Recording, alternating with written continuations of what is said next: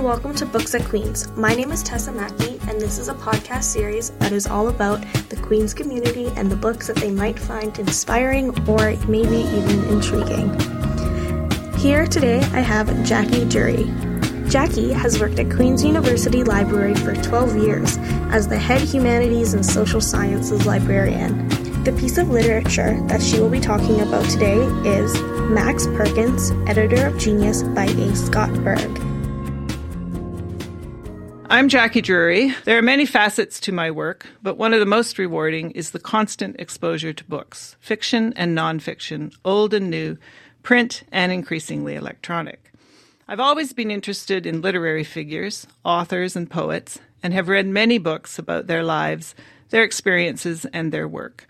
Literary biographies and collections of letters occupy many of the bookshelves and tabletops in my home.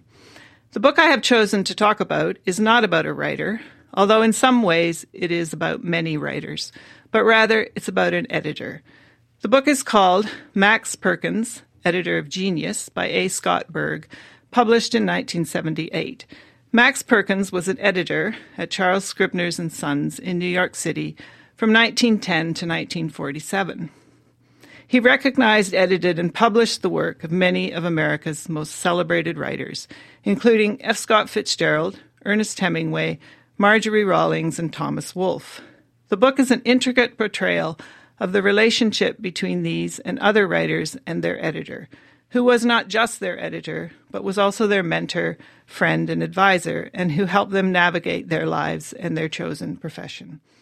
Although he was well known in New York publishing circles, he never sought the limelight, but through commitment, hard work, and a great love and enthusiasm for his work, had tremendous influence on those around him and, of course, on the world of publishing and literature.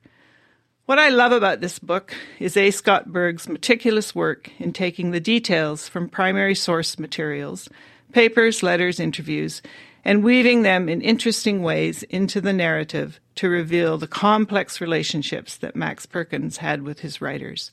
Editor of Genius has led me to discover many writers I had not previously read and to read with a different perspective those that I have read. Thank you for listening to this episode of Books at Queen's. An extra thanks to Jackie Druery for the lovely intro to Max Perkins, Editor of Genius by A. Scott Berg. My name is Tessa Mackey, and Books at Queen's is a project for students in Music 156 Introduction to Digital Audio Recording, Editing, and Mixing, in collaboration with Queen's Library and CFRC Radio. And the producer of this series is Music 156 instructor Matt Rogalski. You can find other episodes of this series via podcast and link to other CFRC Radio's programming at cfrc.ca. Thanks for listening and have a good day.